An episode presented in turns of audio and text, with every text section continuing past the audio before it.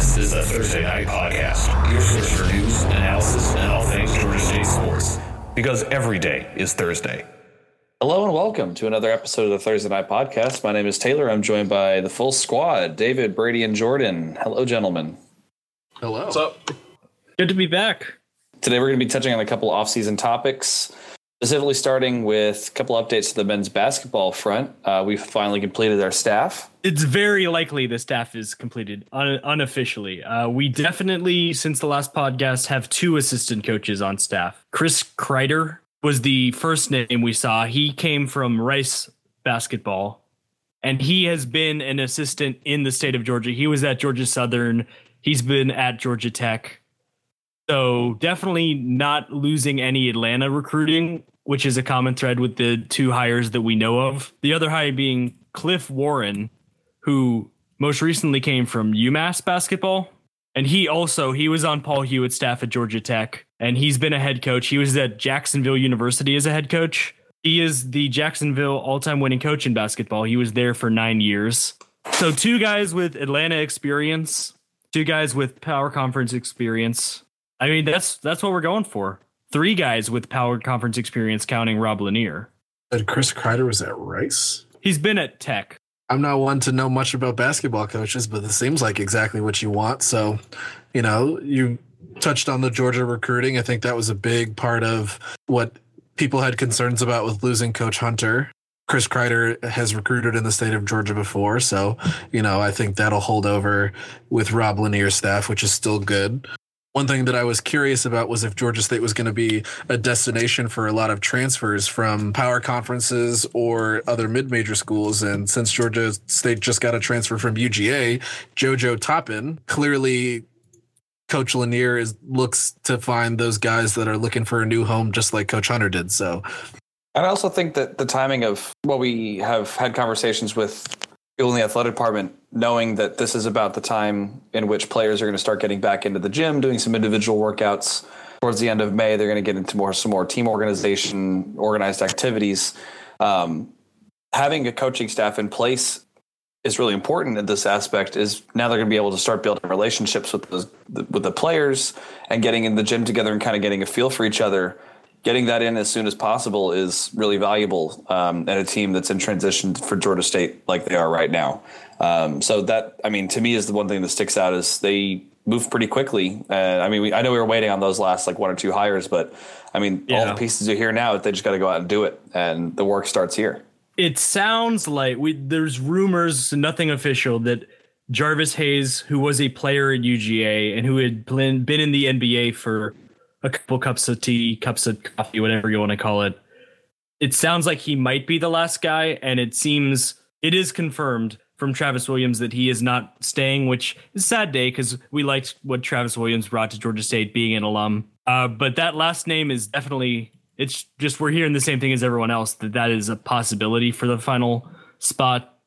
Again, if that was the case, it'd be another person who knows Georgia, who played in Georgia even. So we'll see how it goes on the coaching front, officially confirming those names. I'm assuming that at this point they're waiting for the entire staff to be named to officially release it on the athletics website.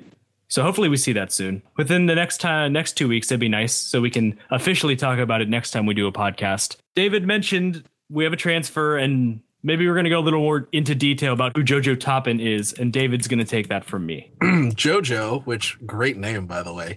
Um, he is a six six wing from UGA, uh, Norcross High School.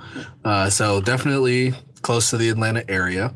He at one point ranked in the top 350 prospects nationally, which, you know, take that for what you will. But he did lead Norcross to a 28 and 4 record. I mean, which is phenomenal for high school, obviously.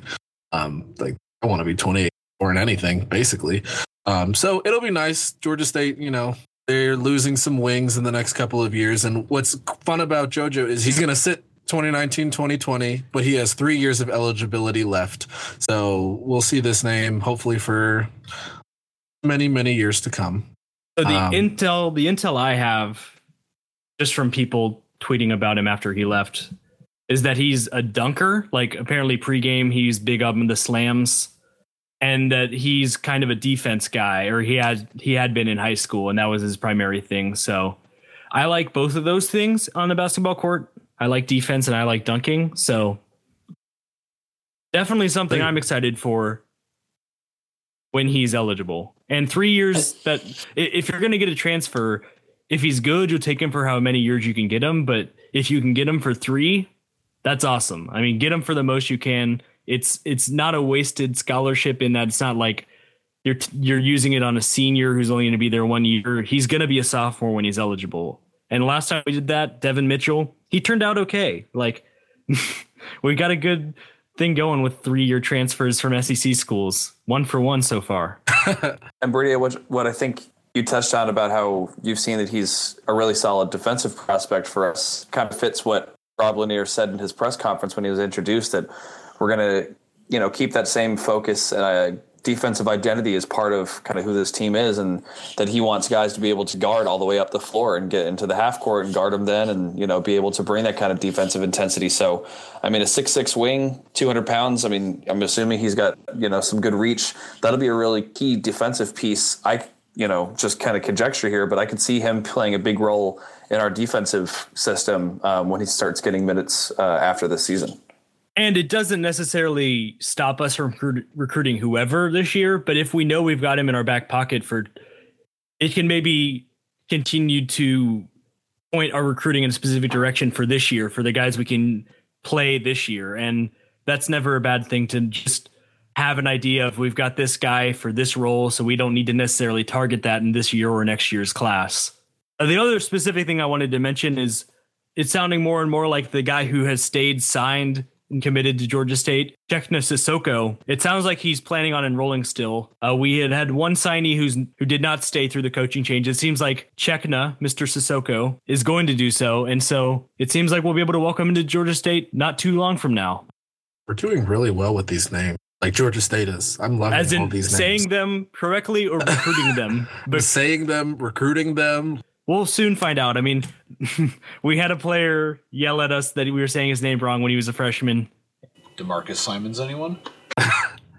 I'm sorry, D'Marcus Simmons. That's actually Ah, the yeah, first time we've mentioned this story. So, you know, It's actually not. It was mentioned it. in episode four, and somebody uh, commented a question on that I answered on our we've SoundCloud made page. it. We're, we're repeating sound bites. Uh, we've made it as a podcast. also, we're getting comments, so we've also made it. so it'll be interesting with all that. Uh, it's the recruiting, from what we can tell, isn't really going to change much. I mean, who we're recruiting and the size of the guys, it's definitely a new thing. But it doesn't seem like the idea has changed. You know, get good players in, continue to go after high major transfers. And so, in that regard, I think that for where we are as a Sunbelt program, if the X's and O's are there and the guys are committing to the program, I don't know that much is going to change around these parts.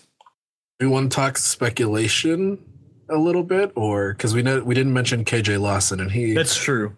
he put us on uh, our list. He's Um, visiting yeah, he visited last weekend, correct? I it's either last weekend he visited or future tense is visiting this weekend, I think. Okay, yeah. Um, well, he is coming from Kansas, so you know that's a bad basketball school. They don't know how to identify talent. Actually his his third school cuz he was at Memphis to begin with. Transferred to Kansas and now is transferring again. He would be immediately eligible Yes. as a grad transfer. He's yeah, six eight. Kansas pretty good basketball school. Uh they've they've got some basketball players. Sorry, there. they the the streak is over. They didn't win the Big Twelve this year. They're bad. That's something to watch, though. Uh, we are among the team that he's taken an official visit to, or is taking an official visit to. We're in there on that final list if that's happening. You only get so many of those.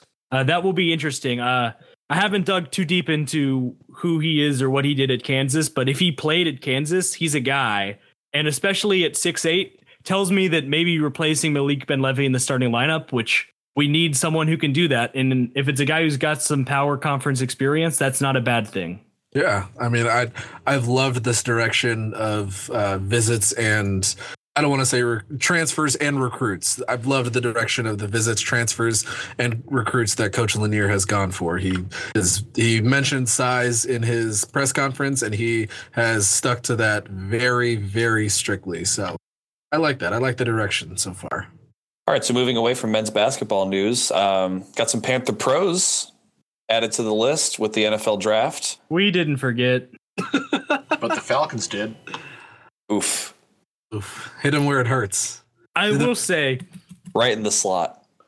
I I just would have just loved if Penny Hart could have stayed in the city. It would have been just awesome as a Falcons fan, as someone who's followed Penny Hart's career. It would have been nice, but I'm also happy where he landed. So to confirm the news, Penny Hart is an undrafted free agent. He goes to the Indianapolis Colts. Chase Middleton, inside linebacker for Georgia State, four-year player. He signs as an undrafted free agent to go to the Houston Texans. Honestly, this is the Trent Miles connection. As a Giants fan, I'm just so happy that Penny Hart didn't end up on the Eagles. I was bummed for Penny not to get the draft moment to get drafted, but at a certain point, I think teams were weighing like we're going to get in the bidding war to see if we can pick him up in undrafted free agency. And I do think that probably more teams than didn't probably offered him an undrafted contract. I, I imagine he was a popular name that it was like, we're not going to draft you, but we're interested. And I'm sure that the Eagles did offer. I mean, I'm sure there was a, a connection there with Coach Miles. And it wouldn't surprise me if Penny was like, no, actually, uh, what the Indies doing is awesome, and I want to be part of that. Because it is Indy's one of the. I mean, they were doing nothing a couple years ago, and now they're they made the playoffs. And the thing is, is T.Y. Hilton is great, one of the more unique weapons in the NFL. But besides that, in the receiving corps, there isn't like, oh, you've got this guy and this guy and this. Like, if Penny had ended up in Atlanta, it would have been like Julio, possibly best receiver in the league. Calvin Ridley, exciting rookie. Mohamed Sanu, very reliable. Like there aren't three guys that are definitely better than Penny Hart. I could definitely see him having sort of like an Albert Wilson style like entry into the NFL, in which he plays for the Colts for a few years, makes a kind of a name for himself, and then signs a contract somewhere else and emerges as a star for them. Um, but I mean, we all wish Penny nothing but the best. We're looking forward to watching him grow. Same with Chase. I mean, I'm, it's just exciting to see guys that we watch here at Georgia State go on and start playing at the next level, wherever they are, except in Philly. I'm just gonna say, three receivers already put three receivers in the league. Honestly, looking at this Colts depth chart, I, I'm not I'm not saying anything here, but you have T.Y. Hilton not getting moved, Devin Funchess. Devin Funchess That's is a, a decent name, receiver, I guess. You know, and then you have Zach Pascal, Chester Rogers, uh, and then Daurice Mountain. You made that last one up. Sorry, Daurice Fountain. David, we get it. You like Game of Thrones. You don't have to like let let people not like things, man. I'm just saying, if a dude's name is Mountain, he's he's a lineman. He's It's not a wide receiver. I did I did spell or pronounce his last name wrong. It is Fountain. Um, but these aren't guys that I I mean I don't even know Daurice. That- No you didn't disrespect. even know his last name. exactly. You know, I- I- obviously the Colts see something in him, and you know you're right. T.Y. Hilton can't do it by himself, so if why not Penny? Why I think Penny has as good a chance as anybody to make that roster. He'll endear himself to a guy like Andrew Luck because he's a, such a reliable route runner. Absolutely. He, a crisp route runner. He's got YAC for days if he gets into space. That's uh, I, I'm not disagreeing with you, but I just hate, hate, hate, hate how you phrase that. You know, that's fine. Everyone's got an opinion. Mine I mean- is YAC for days. He does, and that's how that Colts team likes to play. Anyways, Andrew Luck does throw it deep sometimes, but not you know he's not Aaron Rodgers or anything like But that. I- so I do want to bring it back to just the general. I like that we've got three guys from the same position already in the NFL. I, I Albert Wilson's the one who's been there more years, and he's injury aside last year really carved himself out a role in Miami. And uh, Robert Davis also got injured in Washington.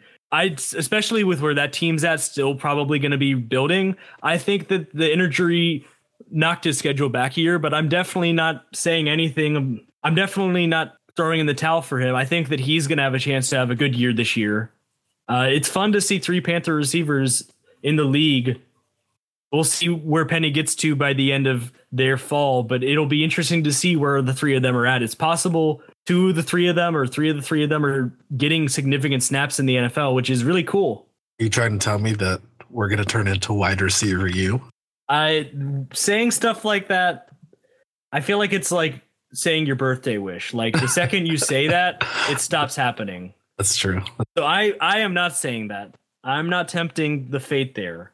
Unfortunately for the Falcons, you know, in my opinion anyway, the best Panther pro, Will Lutz, is still kicking footballs really, really well. We had more guys um, to make rookie camps. It's slightly different than being an undrafted free agent, less of a secure, as much as being an undrafted free agent is a secure position in an NFL roster. Um, both Michael Shaw and DeAndre Applin were invited to the Jaguars rookie minicamp. So best of luck to them as well. Get in front of the coaching, see what happens.